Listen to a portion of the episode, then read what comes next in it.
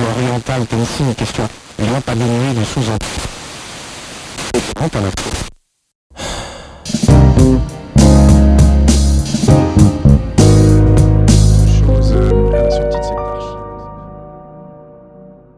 Hallo und herzlich willkommen zu diesem neuen Podcast. In diesem Podcast wird es gehen, äh, wie Corona den Jugendsport beeinflusst hat und das besprechen wir heute mit einem Jugendsportler.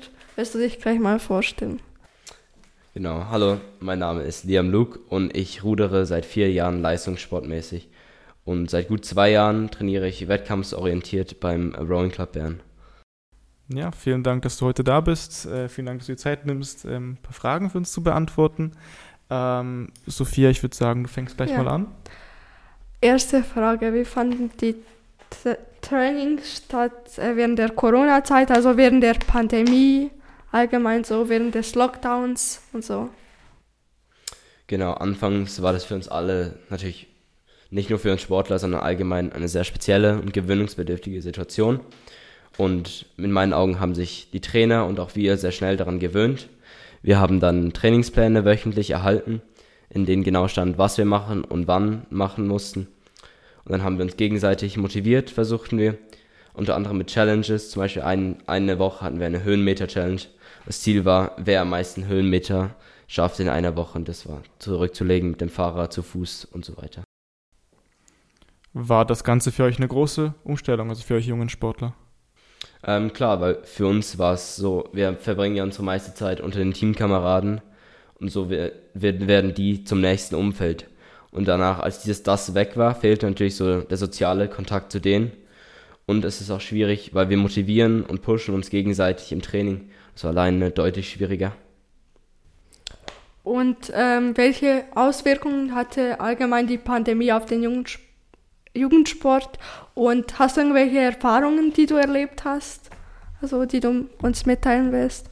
Ähm, ganz klar habe ich bei Schulkollegen gesehen, dass es gab einfach einige, die die Zeit wirklich gut genutzt haben. Natürlich sportlich gesehen, viel Sport getrieben haben, fit geworden sind, joggen gegangen sind. Und danach kannte ich auch welche, die den Grund nicht sahen, einfach aus dem Bett aufzustehen, wo ihre Zeit mit Game und so weiter verbracht haben und dann ja weniger Sport getrieben haben. Welche Sportarten denkst du, haben darunter am meisten gelitten? Also bei welchen Sportarten gab es die größten Umstellungen und Veränderungen? Ähm, sicherlich Kontaktsportarten und allgemein Mannschaftssportarten wie Handball, Fußball, Rugby, Unihockey und so weiter. Wir konnten glücklicherweise ziemlich bald schon wieder fast normal trainieren, aufs Wasser gehen, da wir da den Abstand einhalten könnten. Auch während des zweiten Lockdowns konnte ich verglichen mit einem Kollegen vom BSV schon ziemlich normal trainieren. Und ähm, hast du irgendwelche geistigen Veränderungen gemerkt? Wie hat es auf deinen Geist gewirkt, die ganze Situation mit dem Lockdown oder der Umstellung mit den ähm, Sportarten und allgemein so? Es war ganz klar eine Demotivation spürbar, nachdem einfach alle Wettkämpfe, für die wir lange hintrainiert hatten, einfach eine nach dem anderen abgesagt wurden. Das war sehr schwierig für uns. Was denkst du, was habt ihr jungen SportlerInnen äh, während der Pandemie gelernt? Also ich persönlich, mir hat es gezeigt, dass es wichtig ist, weiter zu pushen und weiter zu trainieren, auch wenn es wirklich schwierig ist, dann erst recht und auch wenn man kein kurzzeitiges Ziel vor Augen hat. Und warum denkst du, ist gerade in dieser schwierigen Zeit allgemein körperliche Bewegung für uns alle wichtig? Also ich glaube, Sport ist wirklich, wie gesagt, für uns alle wichtig. Ich meine, es fördert das Selbstwertgefühl und Studien zeigen natürlich auch, dass Kinder, wo sportli äh, sportliche Aktivitäten betreiben, auch leistungsfähiger sind in der Schule. Und es sind für mich persönlich als Ausgleich zum Alltag.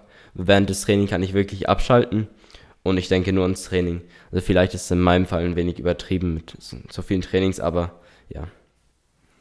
Ja, du rätst halt auch, du rätst zum Sporttreiben. Frage ist auch, ähm, welche Sportart denn zu einem passt. Ähm, was würdest du sagen, welche Fragen muss man sich stellen, um herauszufinden, welche Sportart denn richtig für einen ist? Also ich glaube, man muss sich zuerst fragen, wer man ist und was man gerne macht und was man selber will, ob man Wettkämpfe bestreiten will oder ob man das Ganze breitensportmäßiger machen will. Und natürlich ist, wenn man Spaß dran hat, ist es natürlich viel einfacher, auch bei schlechtem Wetter ins Training zu gehen. Oder dann fährt man auch mit dem Fahrrad die paar extra Kilometer oder läuft die Runde mehr. Das ist natürlich wirklich wichtig, dass es einem Spaß macht. Und welchen Einfluss haben die Eltern oder Kollegen, wenn es um die Auswahl einer richtigen Sportart geht? Ich glaube, die Unterstützung der Eltern ist sehr wichtig, wie sehr die dich fördern und auch wie du erzogen wurdest. Also ob du sportliche Eltern hast, bist du ganz sicher mehr dazu veranlangt, später auch viel Sport zu treiben. Und so beeinflusst das sicher auch, was du dann schlussendlich machst. Auch ich glaube, Umkreis, der Umkreis von den Freunden ist auch wichtig. Also natürlich gehst du lieber mit Freunden in einen Sportclub als alleine und probierst so neue Sportarten aus. Ähm, und wie, wie denkst du, wie kann man die Motivation finden, um sich einer neuen Sportart hinzugeben? Also, was am meisten hilft, ist, wenn du dir strikte Pläne setzt, wo du wirklich dir Zeit nimmst und da einfach ein Zeitfenster freilässt, wo du den Sport machst. So bist du am meisten dazu, ja, so wirst du sicher dann Sport machen. Du musst wirklich etwas finden, wo dir Spaß macht und dir gefällt das heißt, wenn dir Joggen oder High, ähm, High Intensity Interval Trainings keinen Spaß machen, werden sie dir sicher auch nach dem zehnten Mal keinen Spaß machen. Daher auch den Fortschritt festhalten, ob das in Form von Vorher- oder Nachher-Bilder ist, sehr wichtig. Das besonders motivierend ist, wenn du siehst, wo du angefangen hast und wie weit du schon gekommen bist. Danach auch den Sport gemeinsam mit anderen zu machen, ist wichtig. Und zusammen macht es garantiert mehr Spaß. Nur kurz für die Verständigung für unsere ZuhörerInnen. Was genau sind High Intensity Intervals, High Intensity Interval Trainings? Ähm, das ist eine Trainingsform, in der man auf eine kurze Belastungsphase setzt, wo intensiv trainiert wird und auf eher eine eher längere Ruhepause und dies wiederholt man dann. So kann man da verschiedene Übungen werden so gemacht. Auch beim Radfahren und so weiter wird das sehr verbreitet. Okay, super, danke. Und wie du ja schon gesehen hast, haben viele Jugendliche jetzt während der Corona-Zeit oder während Online-Schooling halt online YouTube-Videos, ähm, Sport-YouTube-Videos angeschaut. Was denkst du von diesen? Ähm, kann man sich da motivieren oder soll man lieber irgendwie in der Natur joggen oder irgendwas in der Natur machen? Also ich finde das mit diesen Workout-Videos finde ich grundsätzlich eine wirklich tolle Sache und meiner Meinung nach gibt es wirklich viele YouTuber da draußen, wo das wirklich sehr gut machen. Und natürlich, es spart Zeit und es ist kostengünstiger, als wenn man im Fitnessstudio trainiert. Und natürlich besonders auch jetzt während dem Lockdown war das natürlich auch nicht möglich. Und man muss einfach bewusst sein, dass Training nicht alles ist. Also natürlich ein Heimworkout macht jetzt nicht aus, sondern auch, wenn man wirklich Muskeln aufbauen will oder abzunehmen versucht, ist die Ernährung und genügend Schlaf wirklich essentiell um da Ergebnisse zu erzielen. Und beim Joggen, meiner Meinung nach, ist es, kommt es darauf an, was man, wie man joggen geht. Wenn man wirklich jetzt auf das Training setzt, spielt für mich die Umgebung weniger eine Rolle, als wenn man jetzt einfach entspannt joggen geht. Aber grundsätzlich ist in der Natur etwas machen für mich immer ein großes Plus. Sehr schön. Ähm, welche Punkte muss man deiner Meinung nach oder welche Punkte denkst du, die man, die man erfüllen muss, um auch Profisport betreiben zu können, also seinen Sport professionell ausüben, ausüben zu können? Ähm, ich glaube, das ist eine sehr sportartenspezifische Frage. Also da kommt es darauf an, zum Beispiel jetzt beim Rudersport ist es ist eine gute Voraussetzung, wenn man die Größe hat. Das ist jetzt bei mir weniger der Fall. Verglichen mit meinen Konkurrenz und so weiter bin ich ziemlich klein.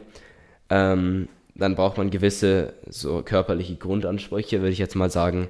Einfach ein gut funktionierendes Herz und so weiter, dass man da das wird natürlich auch bei uns, wird das regelmäßig geprüft mit einem Arzttermin, wo wir ohne diesen, wenn wir den da irgendwelche, weiß ich was, aufweisen, dann ähm, kriegen wir die Wettkampflizenz nicht mehr.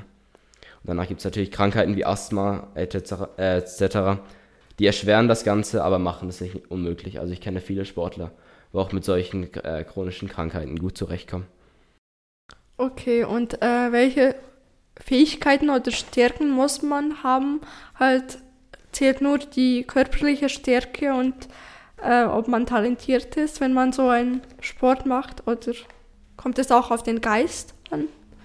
Ich glaube, in meinen Augen ist das Wichtigste die Willensstärke und die Selbstdisziplin.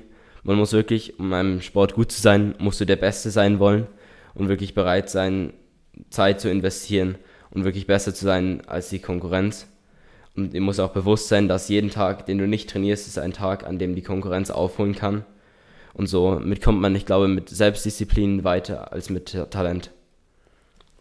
Und äh, willst du noch etwas den Jugendlichen da draußen etwas Wichtiges sagen oder so? Hast du einen Motivationsspruch, um alle da draußen zu motivieren, ein bisschen sportlicher zu werden und ein bisschen mit Sport anzufangen?